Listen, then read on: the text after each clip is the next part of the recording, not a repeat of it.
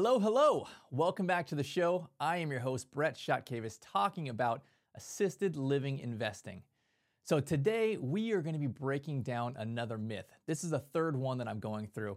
And I think this myth is frequently told all over the place. And I want to address it. And if you're new to this space, if you are checking out assisted living investing, I actively invest in assisted living. I own the real estate. I own the operations company. My wife and I do it together.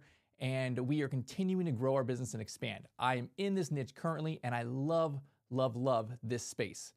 But I think there is a lot of misinformation in this space. So if you are considering investing in assisted living, I'm here to show you exactly what we do and how we do it, because I think we have a unique niche. We do a luxury memory care mansion. And I want to talk about one of the myths that I heard when I first got into this.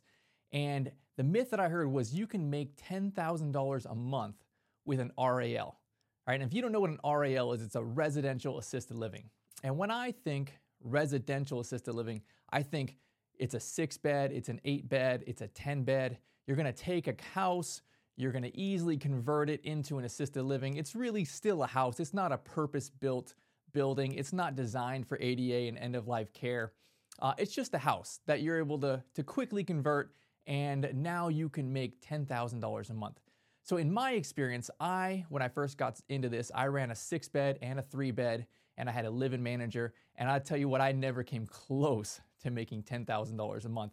So I want to unpack this for you because I think that people are attracted to this space. There's a lot of opportunity here. The baby boomer generation is here. There are so many people who need end-of-life care, and realistically, there's a huge problem in this space, in this assisted living, end-of-life care niche, because nobody wants to go to these big facilities anymore, especially post-COVID.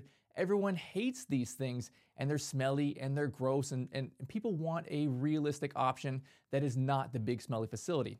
So there's a lot of interest in this assisted living space. If you want to operate or you want to be a passive investor, there's a lot of great things you can do here, and I really love it because of this. But I want to let people know right off the front, if you are doing this or looking to do this, that just taking this idea of I'm going to buy any house anywhere in the country and I'll be able to get my license and it'll be no big deal and I'll only have to spend a few grand, maybe 10, 20 grand to renovate the property, and I can easily get a license and I can hire someone to run it and I can make $10,000 a month, and then I can scale this. I can open 3 or 4 or 5 and I can do this and I'll be set up for life. I'll have passive income. And in my experience, I don't know anyone who does that and who can do it well. And again, I'm talking about this idea of this RAL, this 6 or 8 bed, right? I know that there is a path to do it on a bigger scale, and I'll break that down for you today. But I want to address kind of right off the front here, this idea that you can just convert a house and have a 6-bed or an 8-bed assisted living and make consistent $10,000 a month. So in my experience, I made a couple grand some months when I ran the 6-bed, but realistically, most times I lost money. I lost money, and I was just lucky that the property was actually going up in value those couple years that I did it, because I sold it, and at least I made some money selling the property. But cash flow, monthly income, no, I didn't make any money in a month. So I do know people that do this, right? They run 6-beds, they run 8-beds, and they do make some money, but not the kind of money that I want to make and not in the way that I want to make it. So I'll unpack that for you here. But I like math, and I think numbers don't lie. So let's talk about some numbers here. And we'll use this example of a 6-bed or an 8-bed. And if you have 6 private rooms and you charge $5,000 a month, now you have 6 times 5 grand, right? So you have $30,000 a month of income that comes in. Okay, 30 grand a month, that sounds good. You're like, hey, that's a good amount of money. I should be able to take care of my family with that. Let's work backwards here. Let's start with some of the expenses.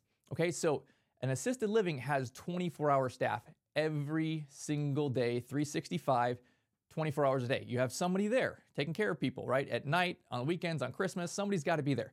So if you are going to run the barest minimum, okay, you're just going to have one staff, one caregiver at $17 an hour.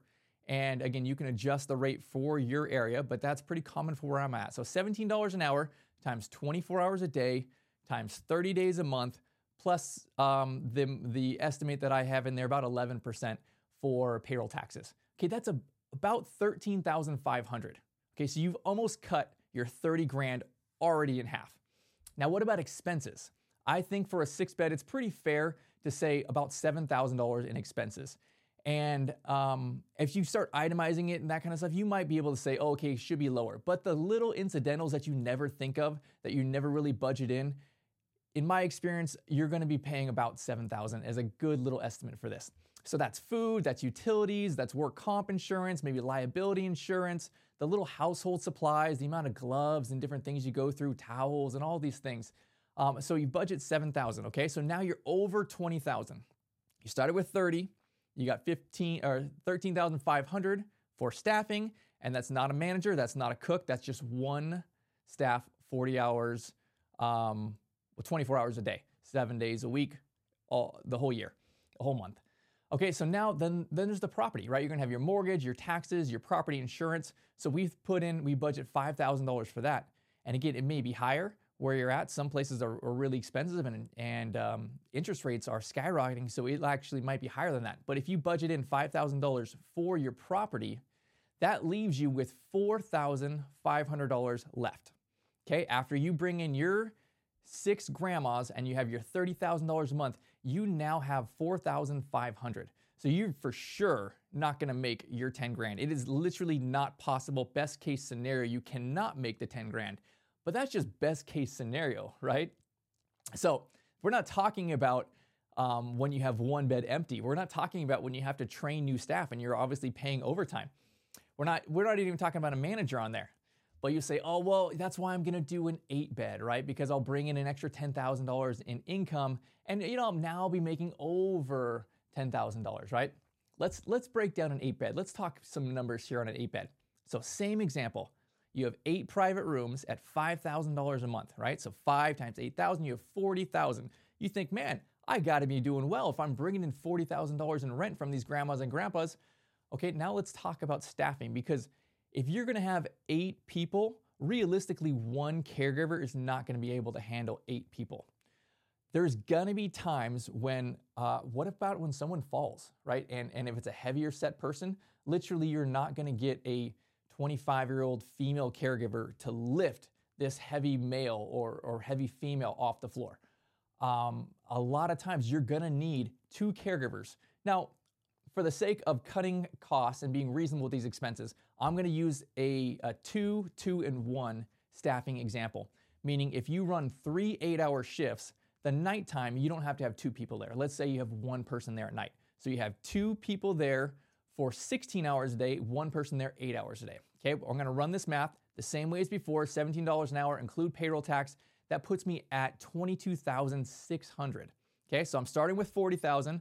I'm going to subtract more than 50% of that, okay, going to my staffing.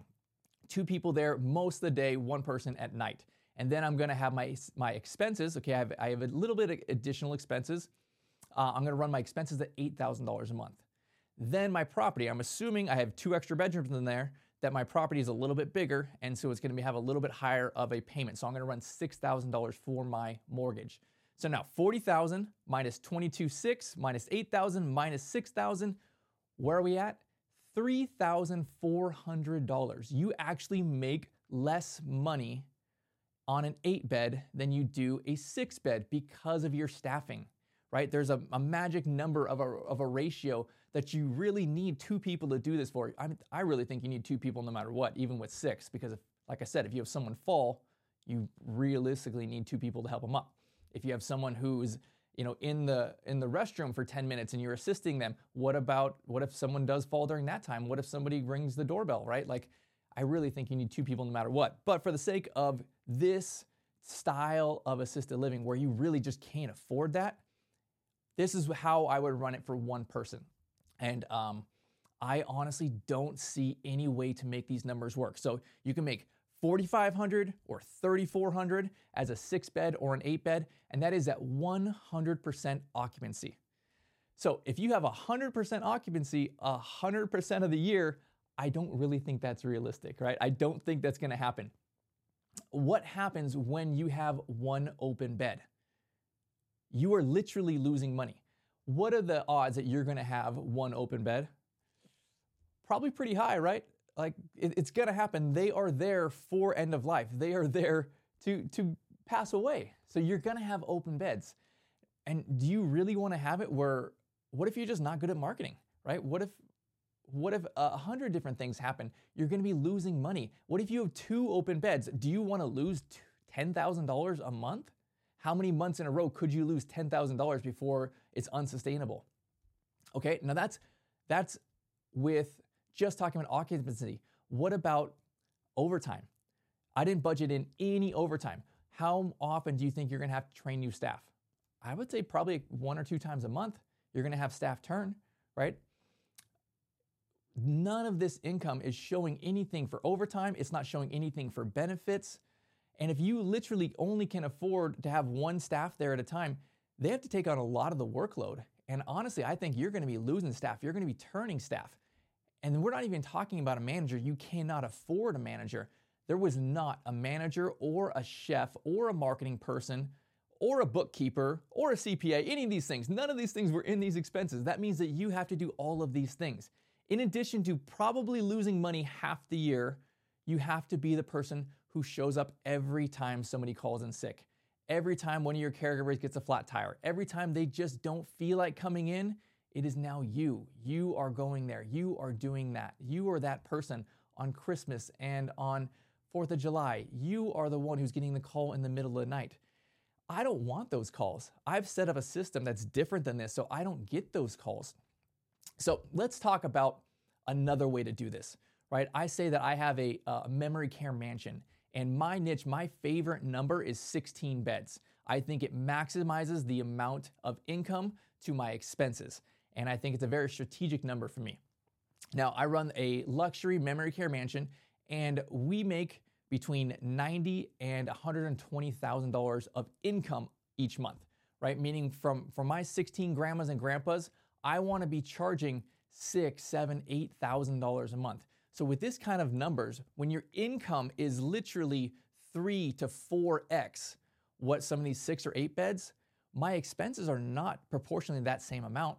My expenses might only be double, right? I might be having twice as much expenses as a 6 or 8 bed, but I'm bringing in 4 times the income of the 6 or the 8 bed. That's why there is such a huge spread here.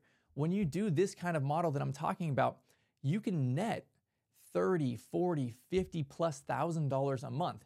And it really depends on your income. In some markets, you're able to charge $8,000 a month, $9,000, $10,000 a month.